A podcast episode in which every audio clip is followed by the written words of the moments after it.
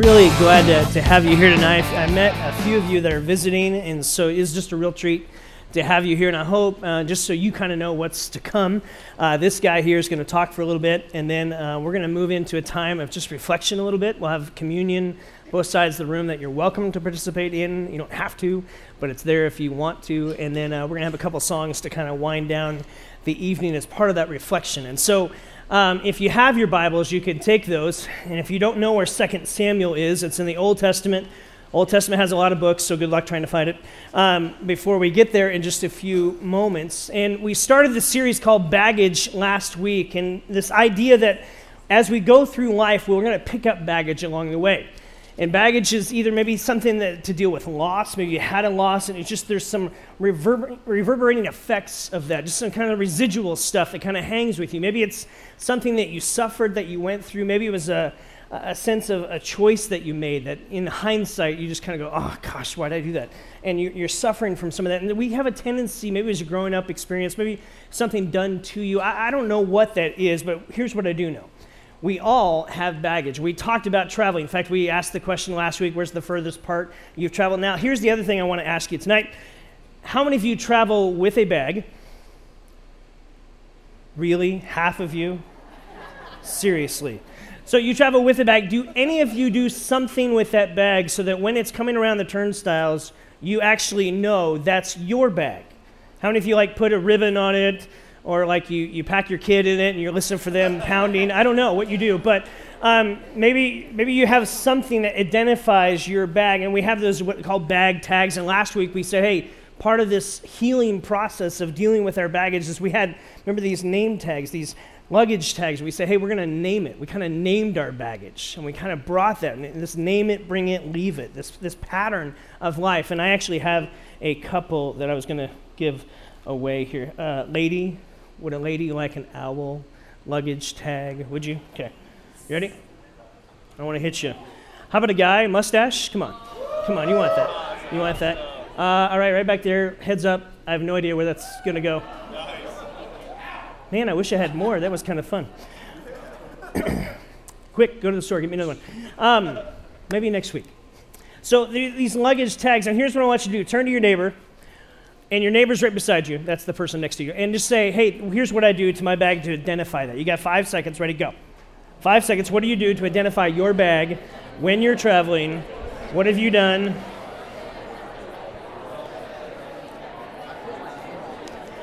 So when it's making its way around, you see it and go, yes, that's my bag, I see it. All right, how many of you have a how many, let's just be honest, you have ugly luggage on purpose? Okay, that's some of you. Um, like it's the hot pink hard case bag and it's for a guy, and you're like, hey, I know no one else is going to pick that up and walk away with it. That's mine. Maybe you have that. I remember traveling overseas to Central Asia. We had 24 of us.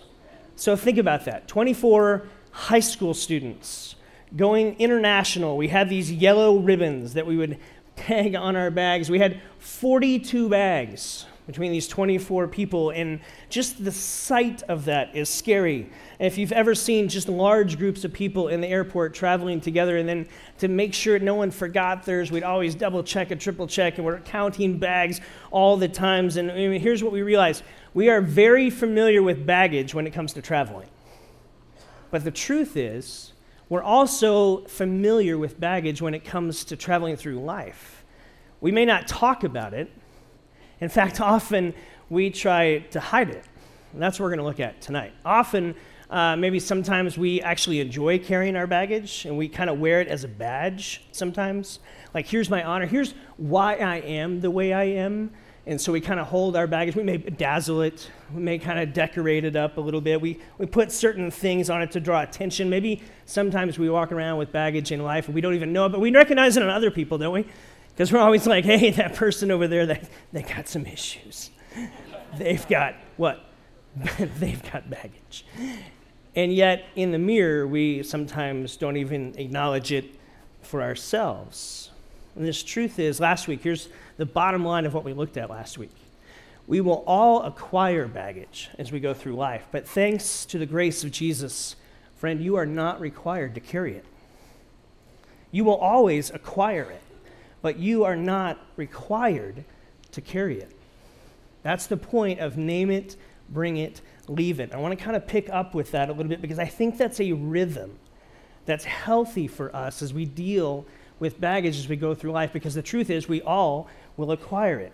And you know, even if you're not a follower of Jesus and you're here tonight and maybe you're just kind of investigating his, you know, just his statements about life and just who he is and just inv- and kind of investigating faith in general. I just I'm proud of you for being here and I hope that maybe tonight just kind of helps you take a next step in part of that investigation because the truth is here's what we know, whether you're a believer or not, being healthy matters. Like we seek that out and we, we recognize. That's why I always have this saying healthy people seek counsel Unhealthy people pretend they don't need it.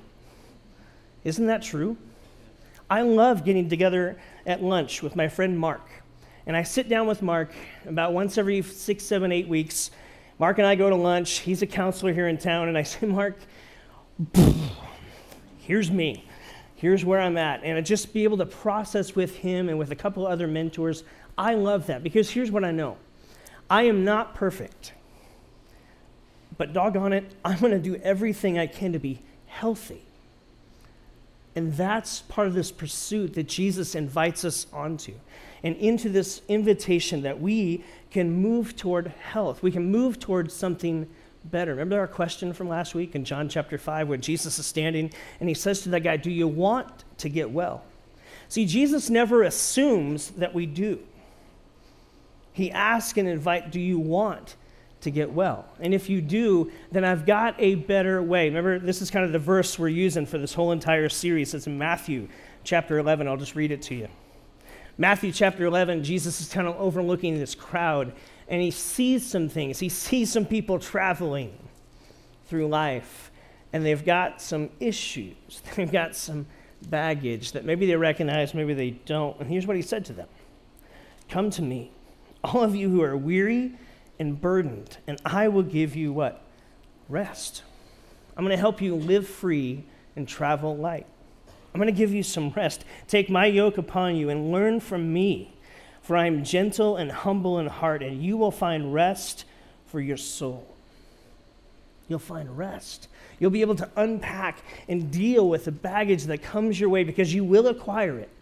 But thanks to Jesus, you're not required to carry it with you everywhere you go.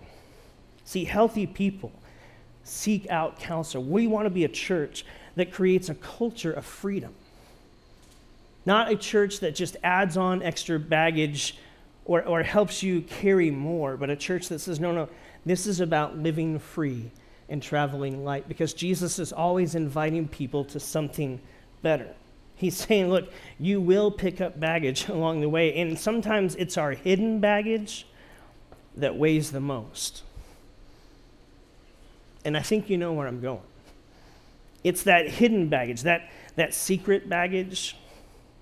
You know, the kind of bags that you kind of tuck maybe in the backpack part of life, and, and no one ever looks in there. It's, it's the kind of bags that, that no one can really maybe even identify from just eyesight or from the way that you conduct or live your life. Maybe they begin to see some cracks. Maybe they begin to see something along the way, but maybe at first glance they can't quite tell.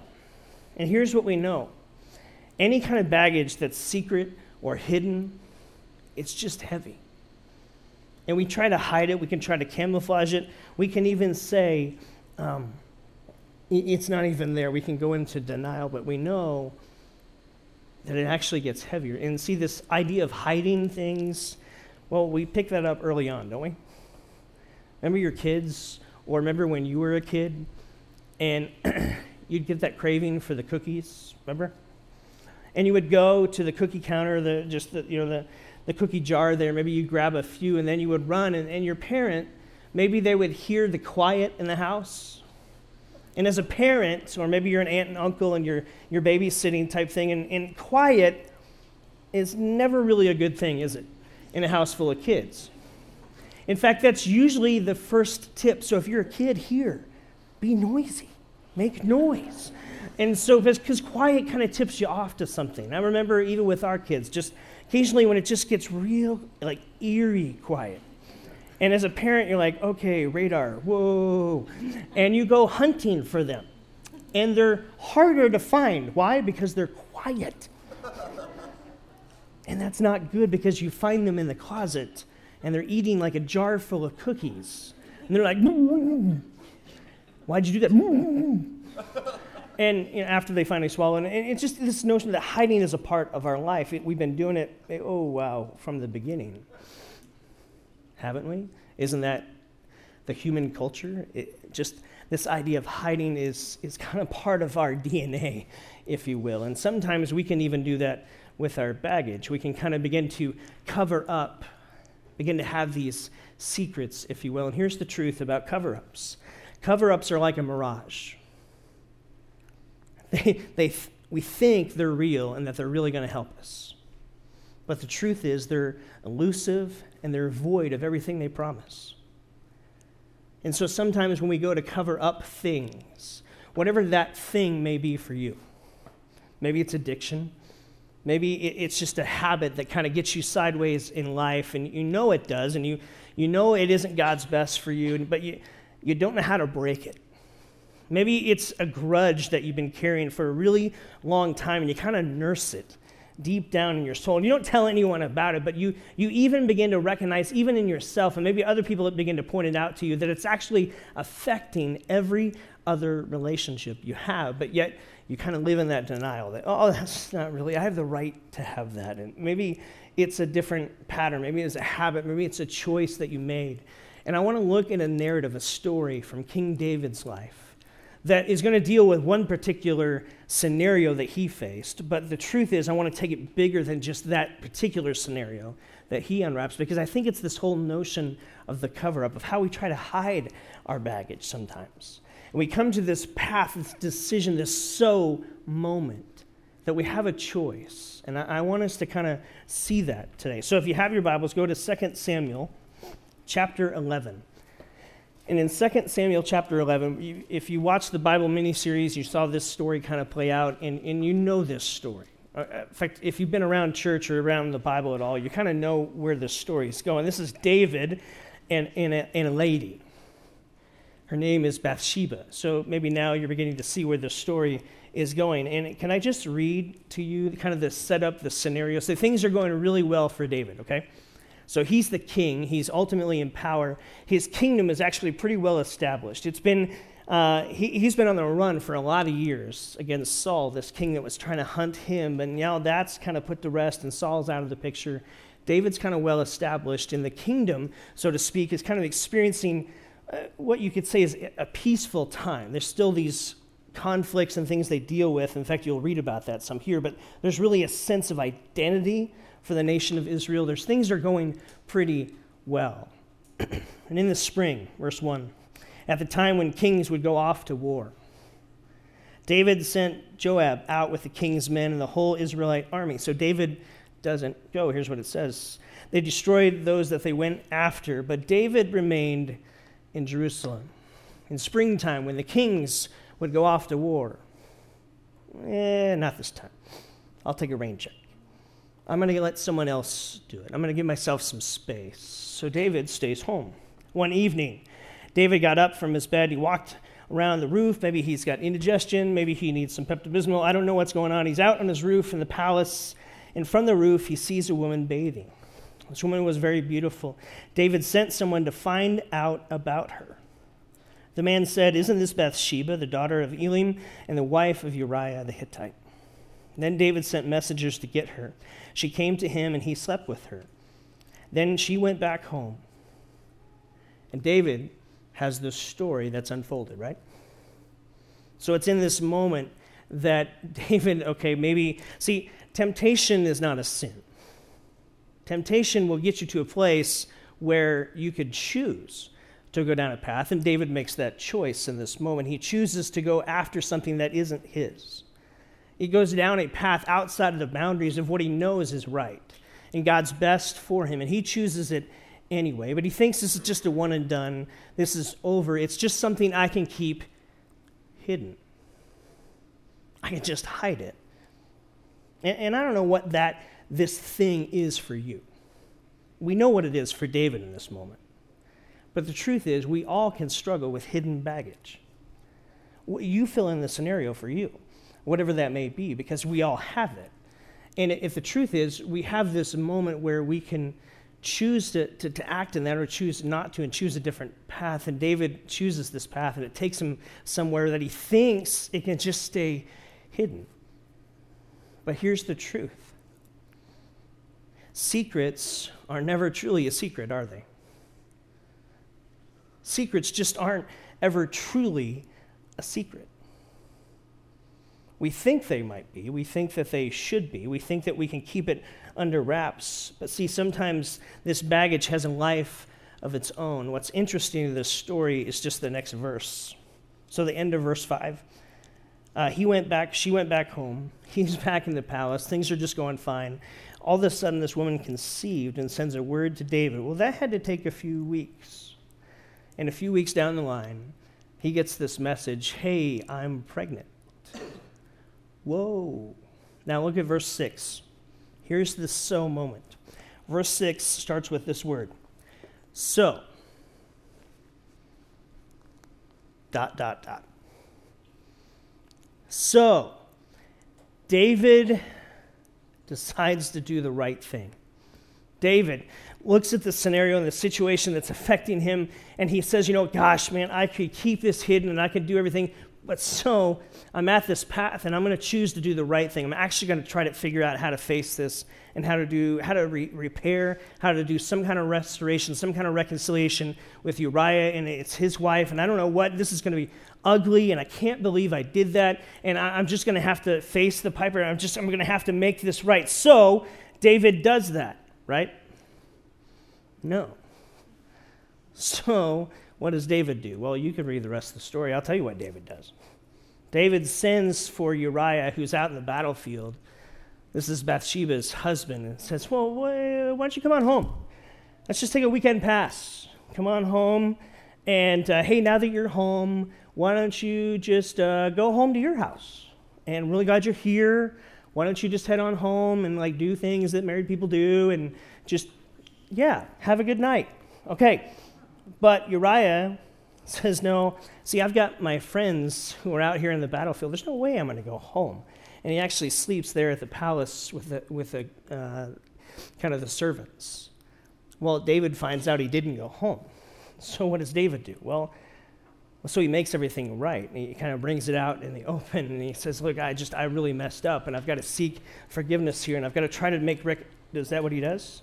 He has this another so moment and no, that's not what he does. He says, Hey, why don't you uh, come over to my house? And he barbecues. It's Memorial Day. He gets out a few brewskis and he, he gets Uriah drunk. And he says, Uriah, hey, I know you're stumbling home. I've got a chariot waiting for you to take you home. You just give that guy, his name's Tony, you just give him a call. He'll take you home uh, to your house and you can just kind of hang out for the evening, you know, just have a good time.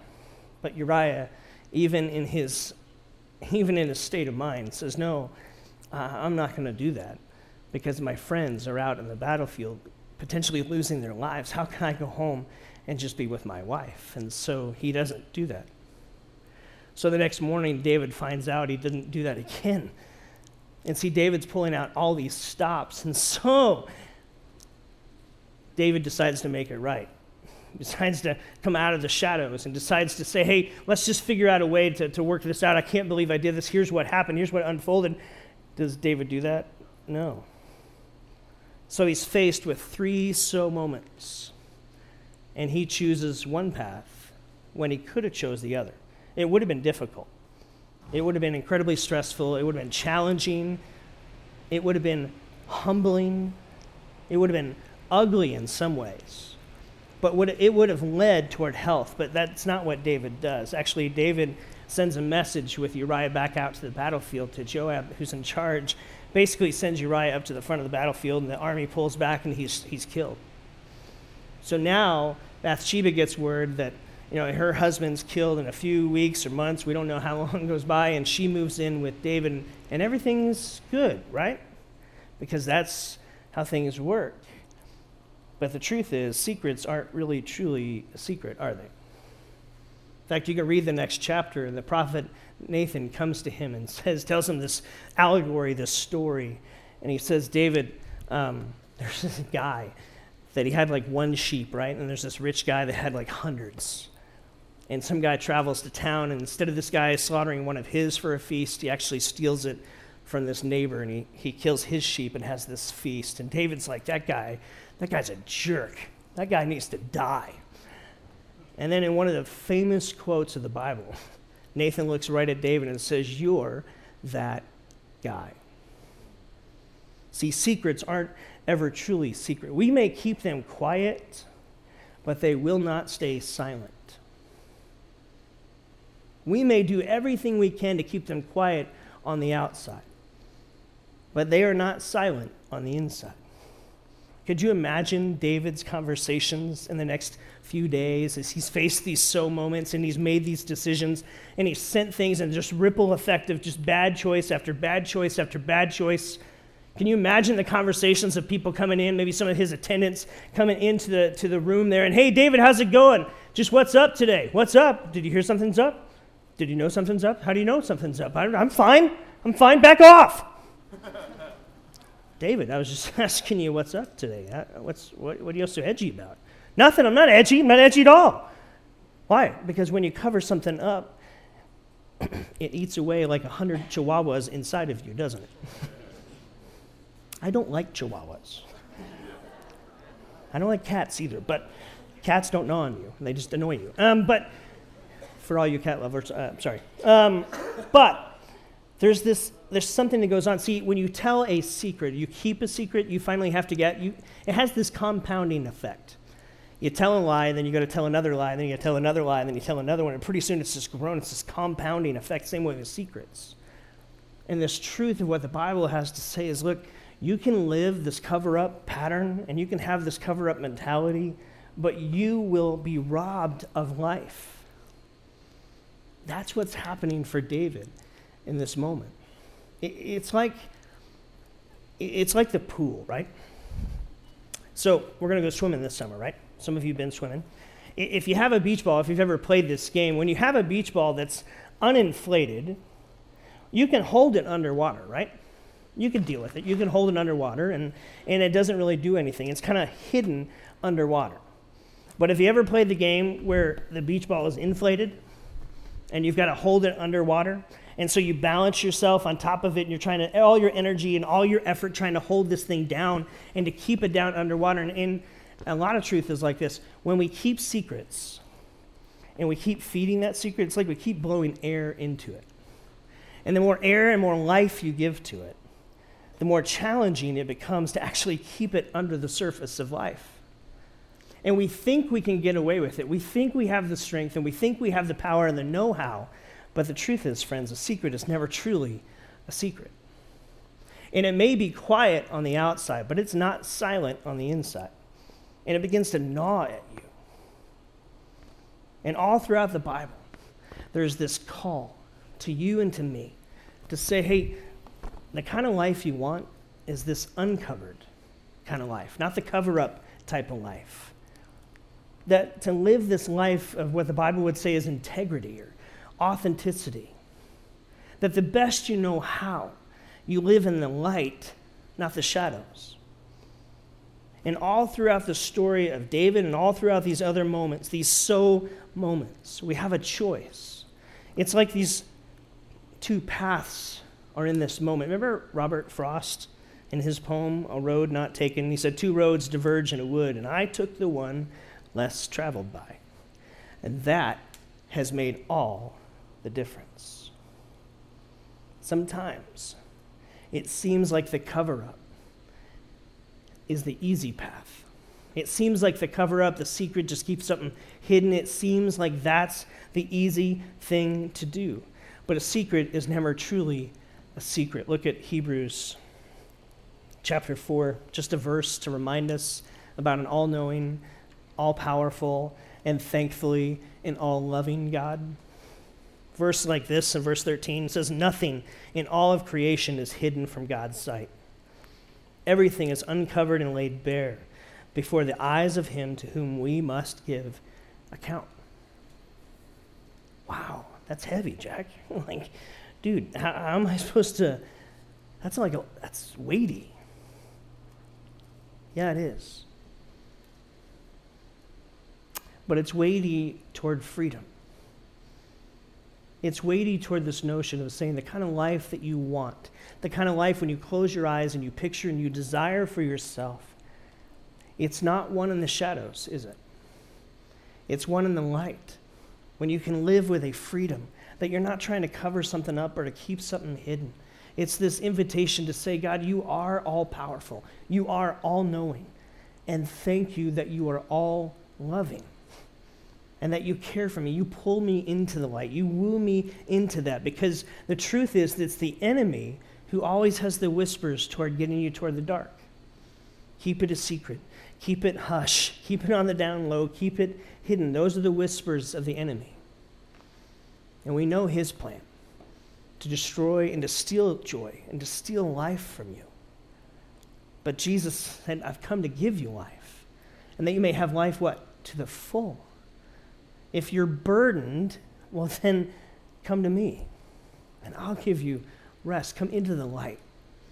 You don't have to carry that around. And there's this challenge. In fact, if you go through the Bible, oftentimes it'll be this notion of sometimes our baggage that we try to keep hidden can turn into a stronghold, can turn into something that actually takes root and begins to, to kind of keep you from becoming the person that God has created you to be and is calling you to be. And it's when we, we give that thing or that issue or that habit or that something, whatever that it might be for you, when we give that more authority over your life than Jesus.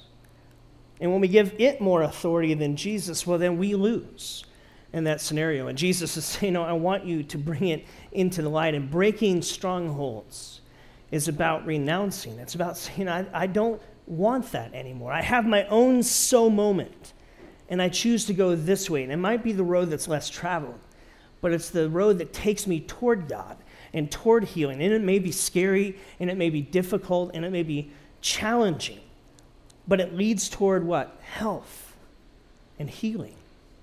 And it's the better path to take. And David figured that out eventually, but he struggled with that at the beginning. In fact, you can read Psalm 51. That's part of the invitation I'm going to give you this week, is just to, to read Psalm 51 because it's written from David right after he finally gets kind of a called on the carpet from Nathan. And he says, Oh, whoa, I got to get this right. I got to get this right. And he, he kind of unpacks some of that hidden baggage that he's been carrying. And taking down strongholds in life means replacing lies with truth. It's saying, you know what, for some of you, maybe you grew up in a dysfunctional home and it was a challenging home setting for you, and you never could win the approval of your dad or your mom, and that has marked you ever since, and it has been a part of your journey, and you hold that baggage and you keep it hidden and you keep it covered up so that no one would know that, and you have bought into the lie that you are not worth anything. And friend, you need to replace that with truth that the creator of the heavens and earth came on a rescue mission for you because he said, You're worth coming to get. Even if you are the only one here, you're worth it to him. You know, for some of you, you bought into the lie of it's my beauty. And it's, it's everything that's just a physical outer appearance, and everything has to be right. And if it's not right, I will never measure up to this attained level of beauty and what it's supposed to be. And friend, you need to replace that with truth that you are the beloved of God. Maybe you, have had the challenge where you've gone through this horrible breakup and you bought into the lie that you are that you will never be loved again because you're too broken or you're too shattered. And I want to say to you, that's a lie. It's part of the whispers of the enemy. You are worth pursuit. And God pursues you. And He brings friends around you who pursue you with love and grace. Maybe you've trusted Him to forgive your past, but it's the most recent mistake that you can't quite give over to Him. And you need to be reminded that your sins have been cast as far as the east is from the west. And you are not defined by a past decision, whether it was way in the past or whether it was this past Thursday. You're not defined by that. As you trust in Jesus, He calls you into grace to become more and more who you were created to be. Can I look at one more truth here from the scriptures? Psalm or Proverbs 10, verse 9. This kind of just portrays kind of the, the, the underlying foundation of how we're to live. Here's what it says The man or the woman of integrity walks securely, but he who takes crooked paths will be found out that a secret is never truly just a secret.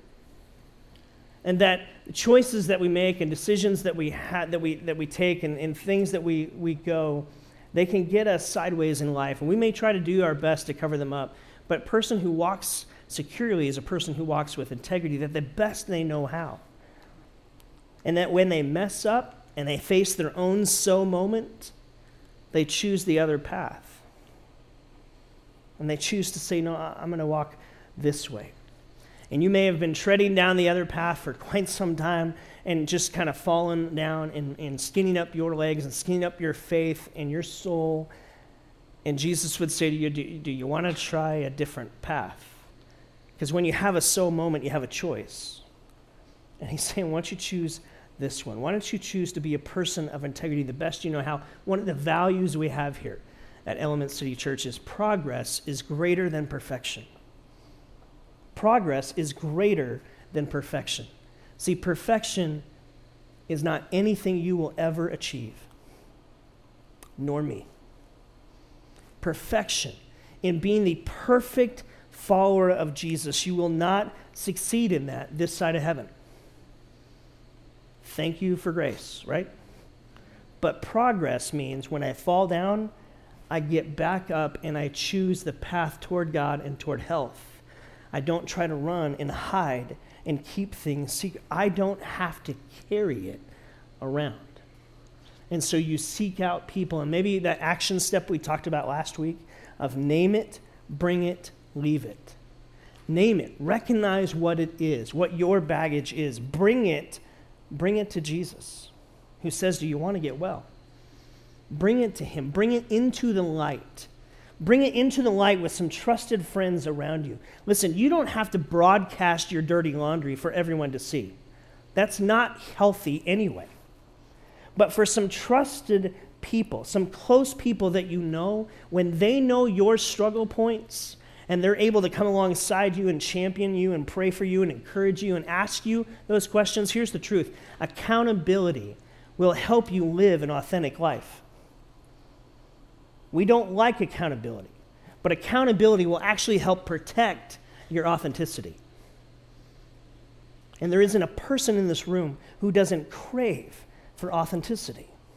You want that to be a marker of your life. You want that to be a marker in other people's lives. And so it's this moment when you face your own so moment, because you will. In that moment, you have a choice. You could choose to go down this path, or you could choose to go down another. And all throughout the scripture, there is this call that in that so moment, choose toward health. Name it and bring it into the light, out of the shadows. Bring it toward Jesus and out of the darkness of trying to hide in something that's a lie that you haven't bought into and that's just kind of crippling you in life because it's where you find hope and healing as you do that. I want to illustrate that um, with the story of a friend of mine. His name is Cody, and Cody's here tonight. And he, uh, we sat down this last week, and uh, I want you to kind of hear Cody's story because I think, I know, I know you'll be blessed by his story. Part of the journey that God's had him on. And it's his own so moment for a lot of years choosing this other path. And you'll hear the emotion of where it took him. You'll hear kind of his story of where he woke up and he didn't like it but coming to a place, maybe even challenging and even being forced a little bit, of choosing to go another way and the hope and healing that he found in that. And then uh, I want you to meet Cody. So let's watch that.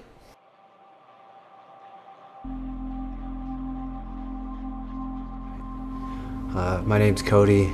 I uh, grew up around uh, abuse, and my parents got divorced at a young age started experimenting with marijuana and alcohol. Uh, throughout high school, was using, Um, when I turned 19, I got addicted to prescription painkillers, and eventually it led to black tar heroin. It put me in a place where I was just hopeless. It was dark. I, I pretty much didn't want to live anymore. I just didn't know a way out. There, it was just a reoccurring cycle. I tried to quit many times, and yeah, I would always go back to it. it. It would fill the void that I was feeling in my heart. I would just isolate, keep to myself, stay away from people as much as I could. Um, just, was really selfish. Try to hide it. I pretty much lost everything that I worked for uh, material things, family, friends, uh, girlfriend. Just everything started falling apart. I ended up in the hospital a few times off of drug overdoses. Um, once from Xanax, another time from triple C's. Tried other rehab, another rehab before. Uh, it just didn't work for me. It just didn't have the dynamics that Teen Challenge has, which is uh, God. My mom kicked me out of her house in Florida and sent me on a bus back here after I had a relapse. And I thought that maybe my dad and my stepmom would take me back and let me live there. They said that I either had to find somewhere else to live or live on the street or go to Teen Challenge. Teen Challenge is 13 months long. You basically do four months in an induction center, and then you go to Christian Life Ranch, which is up in New River, for seven months, and then you come back for two months for reentry, and then you graduate.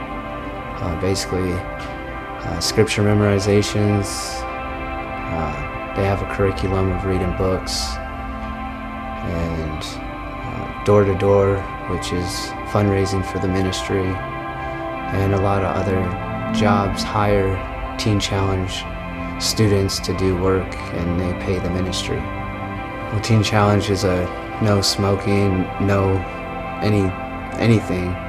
So you have to go without nicotine and that was pretty much a lot harder than um, you know kicking the drugs. It's definitely a culture shock because I've never um, read the Bible before. I've never prayed continuously. I've never done anything that I ever thought I would do in my life that I'm doing now. It was scary just being in a different environment that I was used to. Uh, it was weird that people are nice to me and that people actually genuinely cared. I learned a lot about the Bible. Uh, teen Challenge, they actually say that 13 months in Teen Challenge is like seven years in church.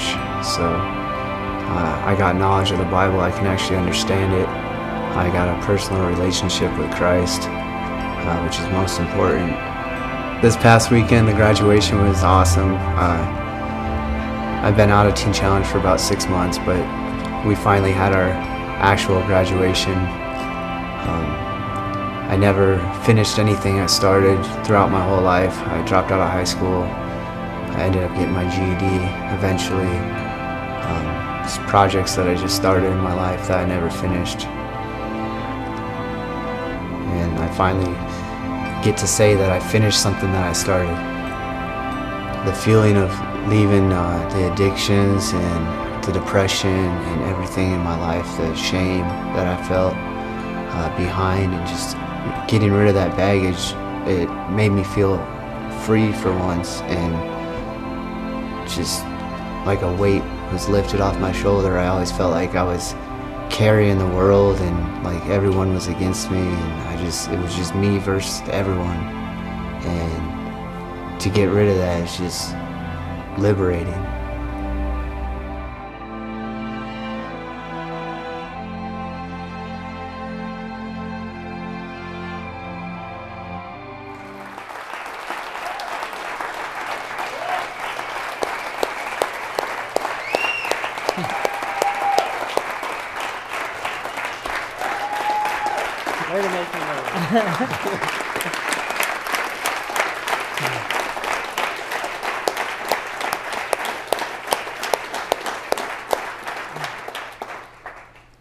I wanted to pray for you, Yeah. but I wanted you to stand in this moment for that.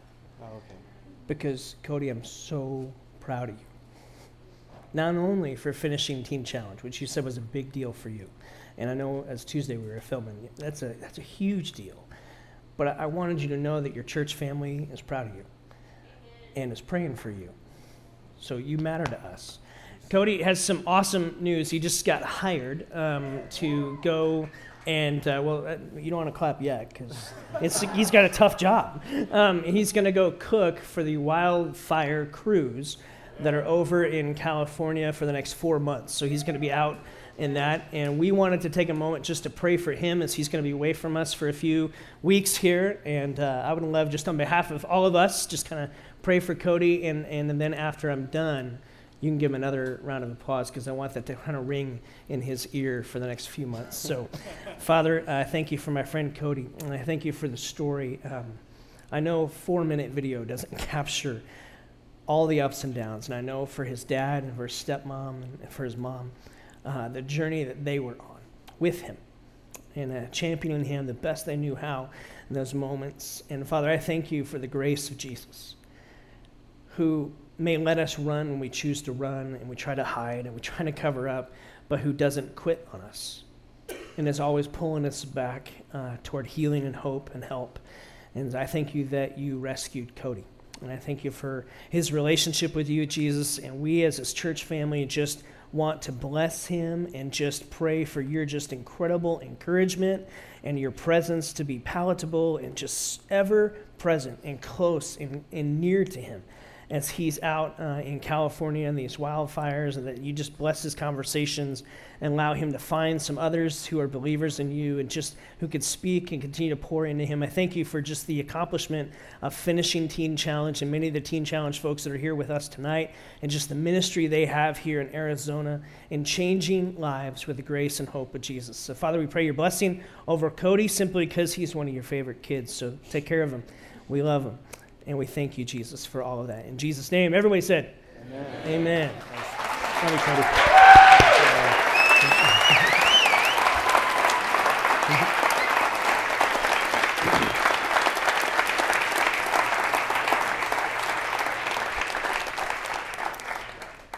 See, the truth is, we don't control our secrets. Our secrets actually control us. And if we don't figure out a way to kind of, in that so moment that we all have, to choose to walk toward healing and hope and help, then we end up trying to do the cover up. And David did that for a little while. And then he writes this psalm, Psalm 51. And I want to encourage you, I'm not going to go through that right now, but just encourage you this week to look through it. Because it may, this may have stirred up something for you, maybe some hidden baggage that you're carrying. And the truth is, as we go into a moment of just remembering communion, remembering the sacrifice of Jesus and his death and his burial, his resurrection, more importantly, that says, hey, my grace is enough for you. It's enough. You don't have to work for it. It's here. It's enough. And as uh, we come in just a moment, I'm going to pray and we're going to be able to take communion if you want to do that. We're going to sing a couple songs here. We'll close out our night. And uh, would you just pray with me? And I want to pray for you. I want to pray for us. Father, that we would be a people. We would become a church movement of the grace and hope of Jesus that whispers to people a stronger call to say you don't have to live in the shadows. You don't have to crave the dark. You don't have to go with all the energy to try to keep a cover up. There's actually healing and hope available to you. So, Father, for my friends tonight, for all of us, whether the hidden baggage we have is just a small carry on or whether it's a freight load, God, may we be able to name it and bring it to you and to leave it with you. You are much better with it than we are. So, Father, would you help us to be people that learn how to how to live free and to travel light? We remember communion. We remember the truth that you came on a search and rescue mission for us, Jesus. As we worship you in song, May you stir our hearts. May we reflect on this truth in our own so moments of life. May you meet us in these next few moments. May we worship you in action, in the word, in our mind, in our heart. Each one of us maybe needs to take a next step for us. Would you reveal what that is for us this week? We pray that your spirit would be moving and that you'd allow us to experience you in a fresh way now.